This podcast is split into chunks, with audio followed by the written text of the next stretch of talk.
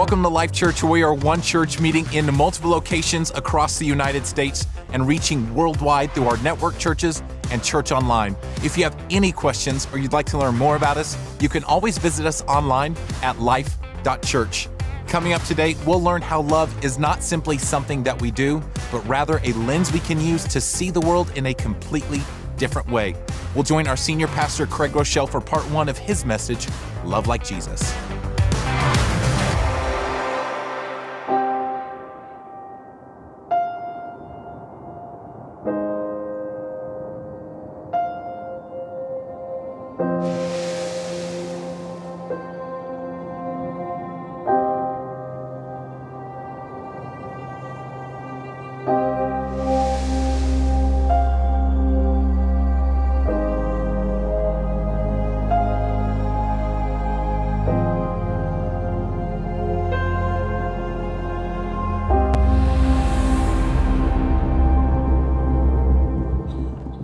It is fantastic to have all of you with us today at all of our churches. I want to dive right in, get a little crowd participation. How many of you have brothers or sisters? You have siblings?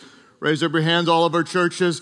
How many of you are the oldest in the family? Oldest, they tell me birth order matters.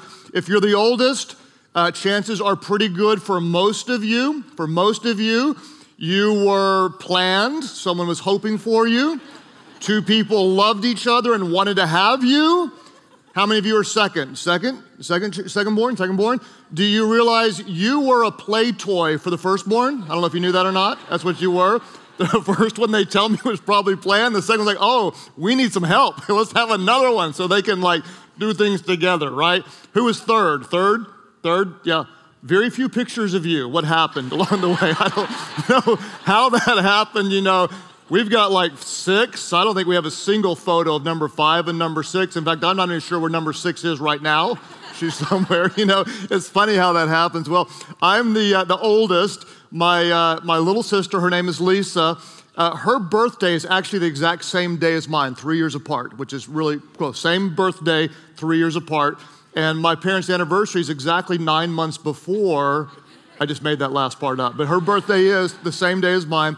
And she's 3 years younger. And if you're the oldest one, you know the rules. The rules are you can haze your younger sibling, you can torture them, you can hurt them, you can make them suffer, and that's part of the rules, but nobody else can. That's what I'm talking about, right? You can give them, you know what, but nobody else can hurt them. And so this is what I did with my sister. We're very close to this day, and I love her like crazy, but I did give her a hard time as a kid. I'd hold her arms down with my knees and do this, and then I'd spit a loogie toward her face and suck it back up. I would make her do all these different levels to get in a club that she'd never quite get in. I did a magic trick. I'd put her in the magic box, lock it, until I'd make her disappear and leave the room for hours, and then we'd do that again and again. She'd always fall for it. And so, I don't know, that's the big brother type stuff. But I was crazy about her and am to this day. And you can only imagine how devastated I was and my family when we found out this horrible news about what someone had done to my little sister. And I tell you this story with her full permission, but she had a sixth grade teacher that I'll call Max. It's not his real name, but I'll call him Max. And we found out years and years later that Max actually took advantage of a lot of the sixth grade girls that came through his class and abused them for years to come. We didn't even know the word grooming back then. It wasn't, that wasn't something we talked about that many years ago, but he groomed these young girls, and Max was actually a family friend that significantly abused my sister and many others for years and years and years. And every type of sexual abuse is horrible.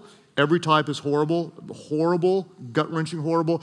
This was on the upper end of horrible. And I was a freshman in college when I found out. And I will tell you right now, I wanted to hurt Max. I wanted him to die. I wanted him to burn in hell.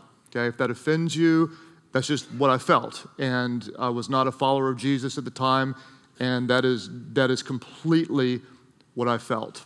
After my sophomore year, I had a real encounter with God and was transformed by Jesus. And became very active in following and serving Jesus, loved my church with all my heart, and really submitted myself to my pastor's teaching and believed that his teaching could help change my life by the power of God's word.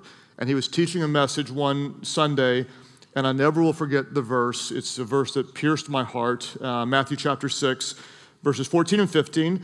And he read these words, and when he did, I just kind of sensed panic on the inside. He said, for if you forgive other people, quoting Jesus, when they sin against you, your heavenly Father will also forgive you. Verse 15, he read these words. He said, but if you do not forgive others their sins, your Father will not forgive your sins. If you do not forgive others their sins, your Father will not forgive your sins. And I broke into sheer and complete panic because there was nothing inside of me that wanted to forgive Max. In fact, I thought, I cannot forgive Max. I will never forgive Max. I hate him with all of my heart. And suddenly I have a problem because Jesus says, I need to forgive, and I am unwilling and do not want to forgive. Today, we are starting a brand new message series, and it's called Love Like Jesus. And I want to tell you that I honestly believe that over the next 3 weeks, that for many of you, you'll have kind of these breakthrough moments. For some of you, it will be today. And for some of you, it will be a painful day as you hear God's word and let God work in your life. Next week, we're going to look at three different images of how Jesus loved. Next week, we're going to look at how Jesus loved by washing feet. I've already prepared this message, and it moves me deeply, the principle of serving. And quite honestly, some of you, when you're going to hear this, it's going to move you to take a significant step in your life. And when you start to love by serving, it will completely transform you. Week number 3 is an equally emotional week for me. Jesus breaks bread. We're going to see how he values others in the context of community and relationships, and some of you are going to discover the power of a shared relationship with Jesus. He washes feet, he breaks bread. Today I want to talk about the image that Jesus forgives sinners. Not only does he forgive sinners, but he actually calls us who are Jesus followers to do the very same thing, to forgive as he has forgiven us. In order to absorb this thought today, I want to look at Luke 23. Luke 23, and we're going to see the most amazing display of forgiveness on the cross. If you can imagine, Jesus, the Son of God, completely innocent, never, ever, ever sinned, hanging between two criminals, and we see the most amazing display of supernatural forgiveness. Luke 23, verse 32 says this: 2 other men, both criminals, were also led out with Jesus to be executed. When they came to the place called the Skull, they crucified him there along with the criminals, one on his right and the other on his left. As we read about the crucifixion or watch it portrayed on movies, I think a lot of times we don't really understand just how horrible it was to be crucified. To crucify a person, it was actually very expensive. It was one of the more expensive ways to kill somebody because of the manpower it took in order to do it. It took a lot of time. And this was reserved to really make a statement to completely humiliate and torture someone publicly. So the criminals would be stripped down naked. They would be harassed. If you can imagine, stakes being driven through your hands and your feet. Then they would hang them to suffocate. You know, so basically you have to push yourself up, you know, with tremendous pain to get a breath. And then, you know, when you can't do that anymore, you know, you're literally suffocating, naked and exposed. When you watch it on the movies, they show, you know, like their feet are this high and you're looking up at them. This is actually not how they would crucify someone. Actually, their feet would be about this high off the ground.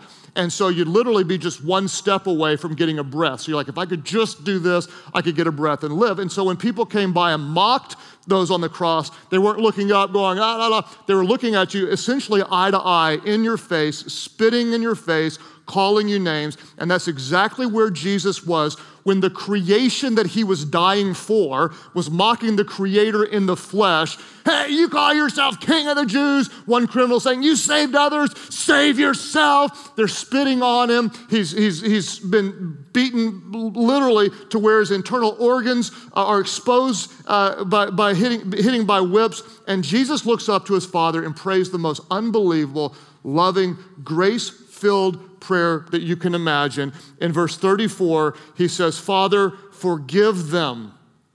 Father, forgive them, for they do not know what they are doing. Jesus was asking his Father to forgive those who were doing in the moment while he was suffering what seemed to be absolutely and completely unforgivable. Father, forgive them, for they do not even know what they are doing. Now, I told you that for some of you today, this would be a little bit of a challenging message, and it will be, because if you live long enough, you will be hurt by someone, right? You'll be hurt, significantly hurt, or someone that you love. And there are those of you listening to this right now that you're carrying a wound. Someone abused you. In fact, the story I told about my sister, tragically, probably 1 in 3 or 1 in 4 women have been through something similar. And that breaks my heart to even say that and to know that many of you know what she endured. Some of you were physically abused, emotionally abused. Some of you, you're dealing with the pain about someone lying about you, someone gossiped about you, someone took advantage of you. There would be someone that, a Christian, let you down. You trusted them and they did something very un-Christ-like. Some of you, you gave someone very sensitive information and they were not faithful with it. Some of you, you were mistreated at work. You felt like you were doing a good job and you ended up losing your job and it didn't seem fair. You tried to do the best you can to keep your marriage together and your spouse was completely unfaithful, misled you, lied, lived a double life, all sorts of different things. Some of you, it's not something that's quite as big and heavy, but it's this ongoing, nonstop person that just gets on your nerves, kind of like fingers grating across a chalkboard. Whatever you do is not good enough and you just can't. And whenever they're around you, la, la, la, la, la, la, la, la, la, and you just don't want to see them and they just drive you crazy. And your mother-in-law, did I just say mother-in-law out loud? Man, just joking. I'm thankful I've got an amazing one, but from what I hear, some of you don't have that story, you know, and it's just, it's ongoing, nonstop. Some of you, you're honestly, you're carrying unforgiveness to someone that's not even alive anymore. Maybe a parent did something to you or abandoned you and they're not even living and yet you carry a grudge years and years later. Some of you, you might really be carrying unforgiveness toward God. God, how'd you let this happen? Why did this happen? And you're carrying that. Some of you, it's for yourself. You did something that you can't change, you hate it, and even though you may recognize God has forgiven you, I believe God's forgiven me, but you simply cannot forgive yourself. How do we, if we're called to forgive others, how do we learn to love like Jesus and forgive people who hurt us or hurt someone that we love? How do we forgive like Jesus? And what I want to do today is I want to look at just 2 thoughts straight from God's word that can stir your heart, perhaps begin a work, and you can find freedom in forgiving those who hurt you. How do you forgive like Jesus? It's not gonna be fun, but it's gonna be helpful. Number 1, if you're taking notes, Jesus actually teaches us to pray for those who hurt us. Number 1, just pray for those who hurt you. Luke 6:28, Jesus said this. He said, bless those who curse you. And then he said, pray for those who hurt you. I can already tell what some of you are thinking, all right, you know, after they did something to somebody I love, I'll pray for them, all right. God, give them hemorrhoids. Give them the worst form. Give them hemorrhoids in their ears. I don't even know if that's possible. I'm sure it's not, but it's gross. And it's a good picture of how we often feel, okay? I'll pray for them. God, I pray you send them to hell where the worm never dies and there's weeping and gnashing of teeth. I pray for them, okay? That's how we often feel. Jesus says to bless those who curse you and pray for those who hurt you. In fact, in Matthew 5, verse 43 and 44, we see what would have been some of the most shocking words ever to the audience that heard Jesus say this. And let me just say it again. The moment that his hearers heard these words, they would have been like, No. He didn't just say that. He did, no. What? Are you kidding me? It would have been the most jaw-dropping statement that they may have heard in their whole lives. This is what Jesus said. He said, verse 43, you have heard it said. Now, why did he say that? Because they have heard it said, okay? You've heard this your whole life. This is what you've been hearing your whole life. He said, you've heard it said, love your neighbors and hate your enemy, because that's literally what they were taught. Someone wrongs you, you hate them back. But then he says, but I tell you, love your enemies and pray for those who persecute you. Now, wait a minute, did Jesus just say that? This would have been totally and completely 100% countercultural in every way. Love your enemies and pray for those who persecute you. The reason this was so outlandish is because if there were any Roman listeners in this time, they actually worshiped the god of revenge. I mean, like, revenge, get them, God, give them what they deserve. The Jewish listeners, they would have heard their whole life, an eye for an eye, a tooth for a tooth, blood for blood, okay? Someone hits your car, you hit their car. Someone hurts your donkey, you hurt their donkey. Someone punches you, you punch them back. Someone steals your shirt, you steal their shirt. Someone flips you off while you're driving, you flip them off while you're driving, which is why some of you should not have a Life Church bumper sticker on your car. Okay, that's why I don't have one. Not because I'm gonna flip anybody off, but if you flip me off, I may run you down and pray for forgiveness later, okay? So it's an eye for an eye, a tooth for a tooth. And so that's what's going on here is he's saying into a culture that said, someone hurts you hurt them back. Someone wrongs you, they are an enemy. You hate them, you despise them. And Jesus says, no, you've heard it said to do that, but I tell you, love your enemies. Pray for those who persecute you. So I'm gonna tell you right now, did someone hurt you? Pray for them. Did someone lie about you? Pray for them. Did someone take advantage of you? Pray for them. Did someone abuse you? Pray for them. Did someone hurt someone that you love and you've taken on that offense? Pray for them. Did your mom or your dad let you down? Pray for them. Why was Jesus saying this? Probably a lot of reasons. Perhaps one of the reasons I would argue is this, because it takes a right attitude before you often do a right action, right? Right attitudes precede right actions. And when you hate someone, when you despise someone, when you're bitter towards someone, when you harbor unforgiveness towards someone, you are almost incapable of doing the right thing with the right heart. Oftentimes you have to start with the right attitude, the right attitude towards someone. So listen to me, many of you, as I'm telling you this right now, that, oh, I'm gonna forgive someone, screw that, I'm not gonna forgive them. Why? You don't feel like it, okay? If you wait for a feeling to do the right thing, some of you, you may be waiting until Jesus comes back and you may not even feel it then, right? Can I call it what it is? You guys are being really, really quiet today, okay? If you wait for a feeling, you may not have the feeling. So you start by doing the right thing even before you feel it. You pray for those who hurt you. Pray for those who wounded you. You pray for those who hurt you. And this is what I started doing, as hard as it was, for Max. My pastor taught it. I didn't want to do it. I didn't feel it at all. In fact, I felt the opposite. And so I recognized, as much as I don't want to do this, I'll start praying for this guy.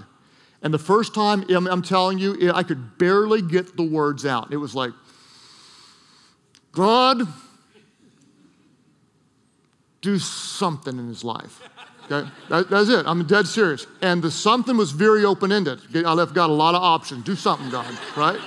You know what I'm saying? I mean, that's where it was. Do something to him in his life, God. Okay, do something, okay? Next day, it was like, do something, God, in his life. Next day, do something, okay? Over time, it was, God, do something significant in his life, and I could sincerely pray it.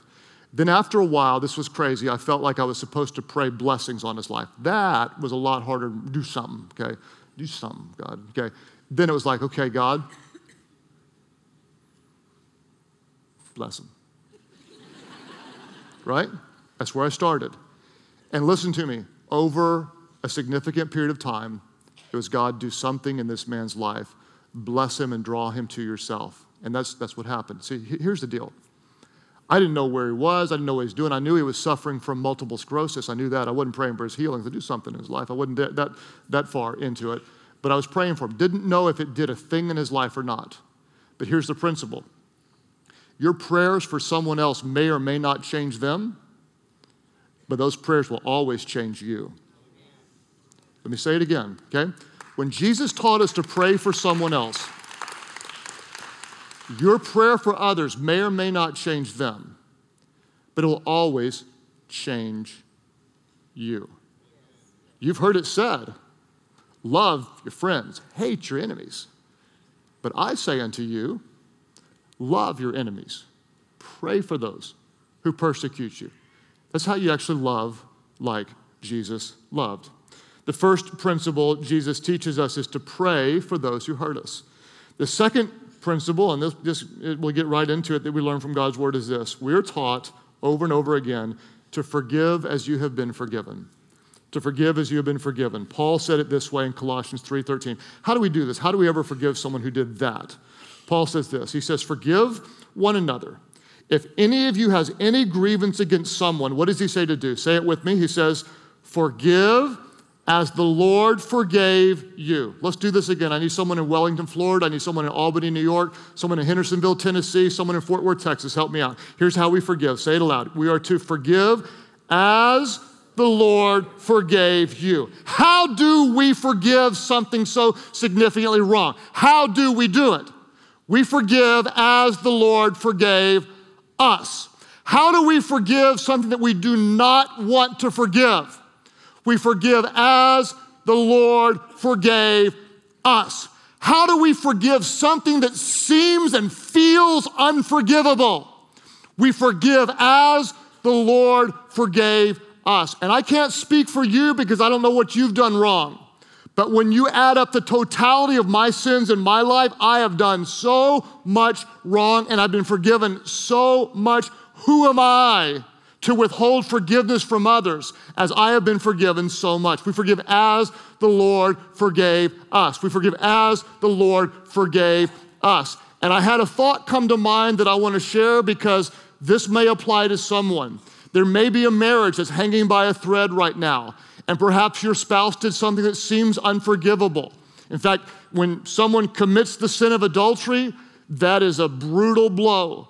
You talk about personal, you talk about pain, you talk about anguish, you talk about hurt, you talk about not even knowing if you can get up the next day. And there are those of you perhaps who've suffered that significant blow in your marriage. And right now you're contemplating divorce, and guess what?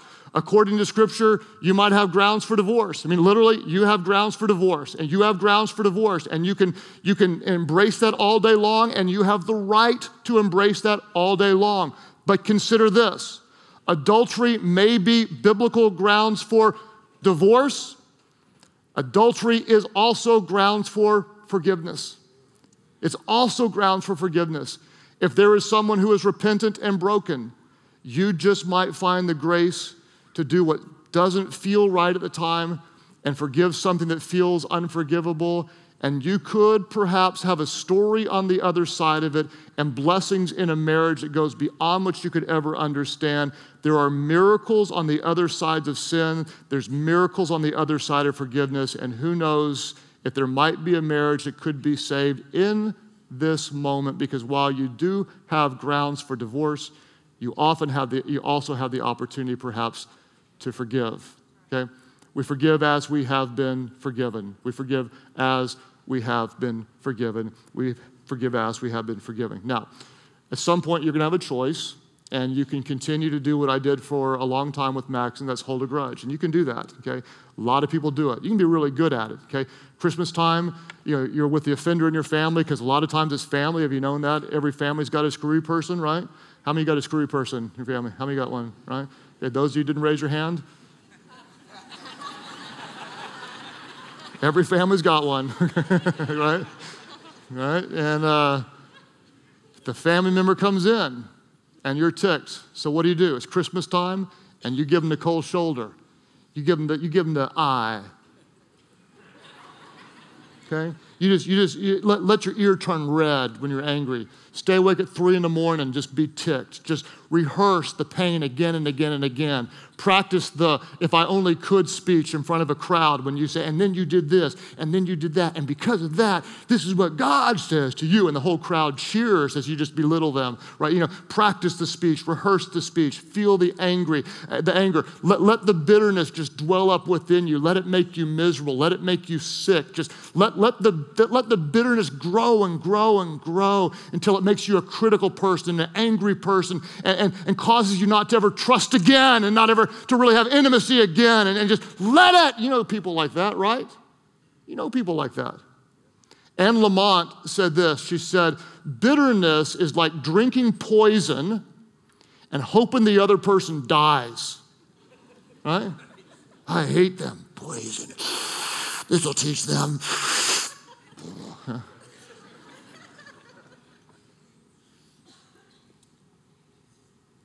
It's choice at some point.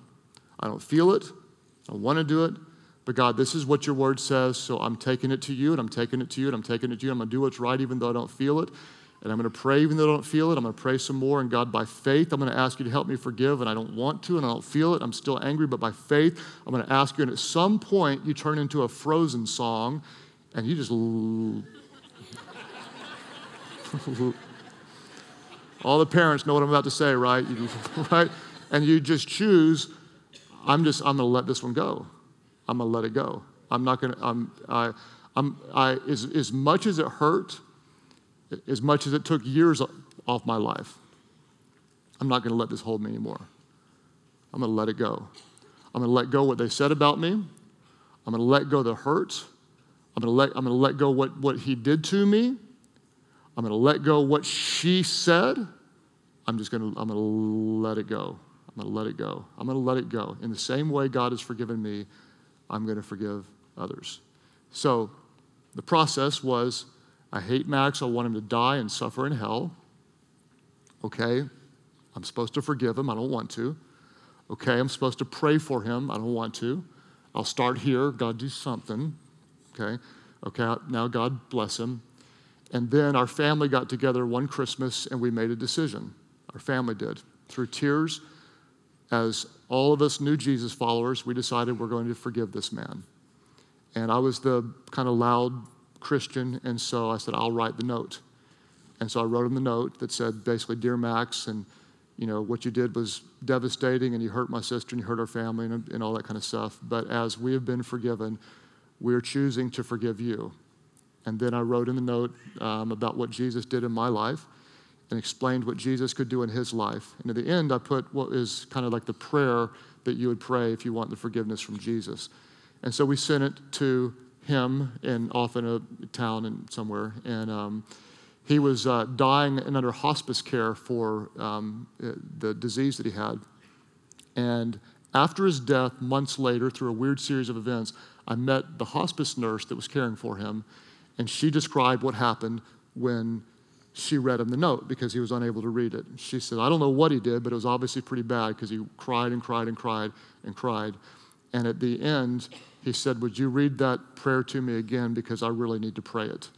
And she read it to him again, and she said he prayed that prayer, and the note significantly impacted her as well. So the man who did the unthinkable to my sister and many other girls, little girls, okay, little girls.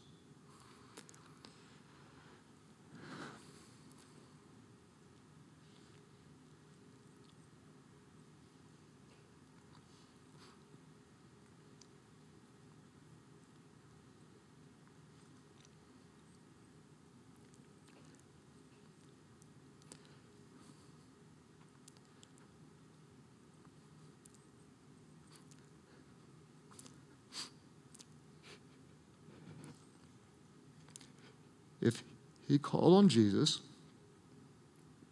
then he will be in heaven today, not because he's good at all, but because Jesus is that good. In the same way that I will be in heaven one day, not because I'm good, but because Jesus is that good.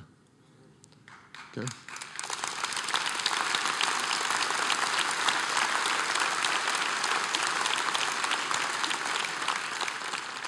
And my sister today is married, has 4 kids, and an amazing family, and helps other women heal through what she's been through. And the reason she's able to help others heal is because she chose to let it go. In the same way that we've been forgiven, we chose to forgive. Listen to me.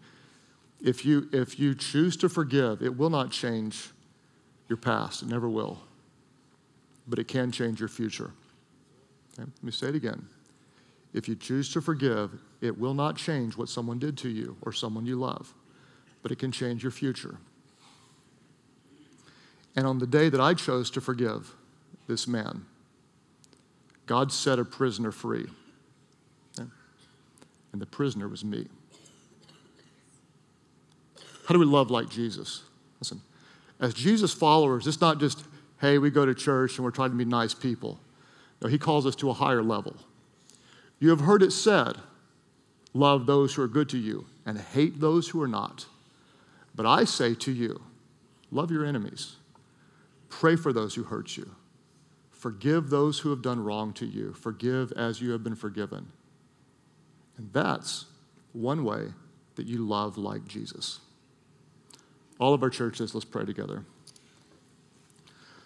Father, I know this is a significantly heavy message for so many people, and I can only imagine for some the weight and the pain that they're feeling right now. And God, for those who hurt, I hurt with them, and I know you hurt even more for them than we can imagine. We pray today, God, that you would do something that only you can do, that the miracle of forgiveness and healing for many would start. And God, that you would empower us to do what we don't want to do sometimes, don't feel like doing. That you would help us to forgive as we've been forgiven. At all of our churches, nobody looking around. This is a real serious moment. I just want to ask, and give me a second before you respond. I want you to think about this. How many of you, you're carrying a hurt, some unforgiveness maybe, some bitterness? It could be for something significant and something big. It could be just the person that you just don't even want to be around right now. It could be something small. You know, you fought on the way to church today. Why does that happen so often? I don't know. And you're sitting next to your spouse and you're kind of ticked right now. It's something like that. And you want to let it go. You want to let it go. It could be it could be something that you've never even told someone before. It may be something that you are holding against someone who's not even alive anymore. But as you've heard God's word, you recognize God is doing something and you want his help to take a step toward what he wants for you, to find freedom and the ability to forgive as you've been forgiven. At all of our churches, if that's you today, would you lift up your hands right now? Just lift them up and say, yes, I need that help. I need that help. Tons and tons of hands going up. All of our churches. God, I hurt with those who've been hurt today, and I recognize that there are significant, deep wounds represented in our churches.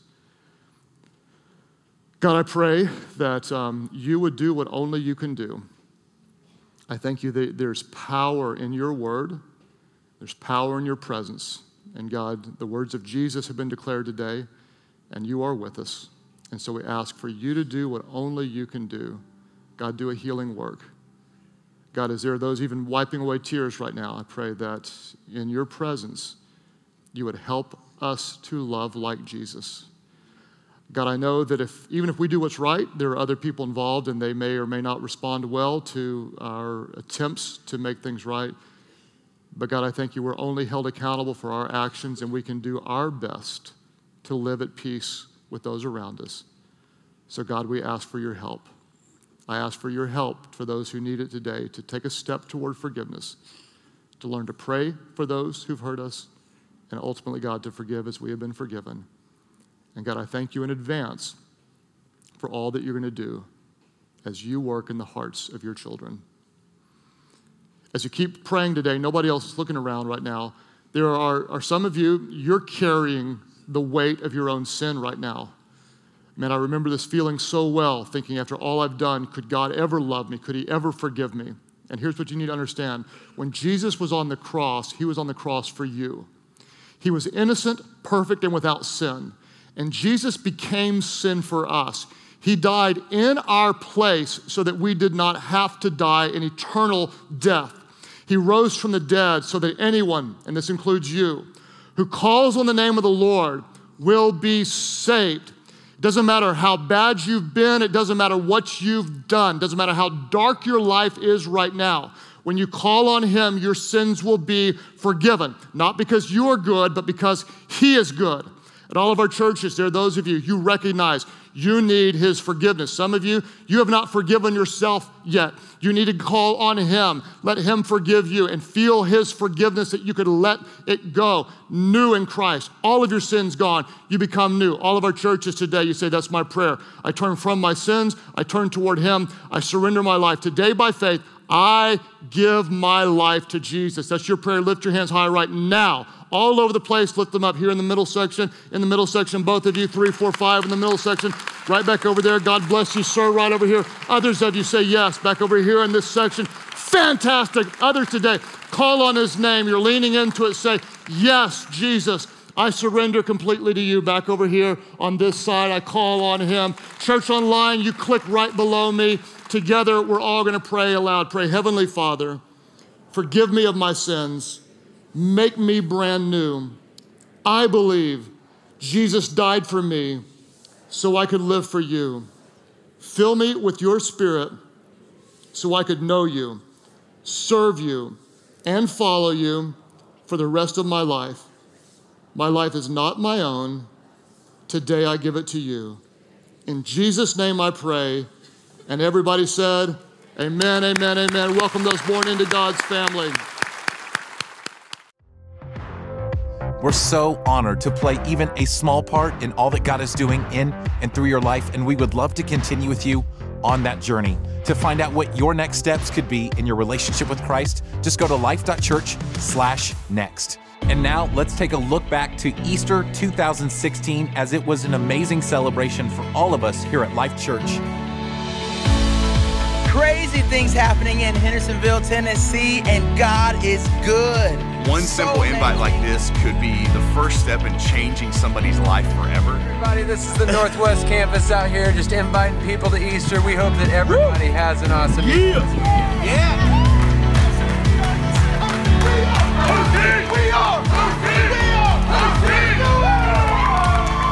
right, Overland Park, we are so excited that you are launching this weekend. Yo, thanks for no matter who we are, no matter how bad you've been, no matter how dark your world is, you are saved by grace through faith in Jesus. That's my prayer. Lift up your hands and say, yes, I surrender to you. All over the place, right back over. I gave my life to Christ with my best friend. It is someone that really loves you and can show you the right way. There's like a little urge inside of me. My heart feels lighter. Jesus Christ. I accepted God to be first in my life. Today, the love of God feels like a place of surrender.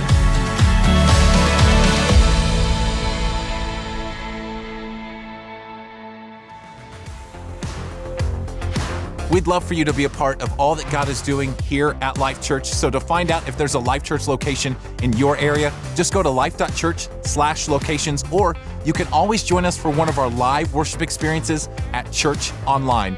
You see, it's our mission and our passion to lead people to become fully devoted followers of Christ, and we do it all because we believe whoever finds God finds life.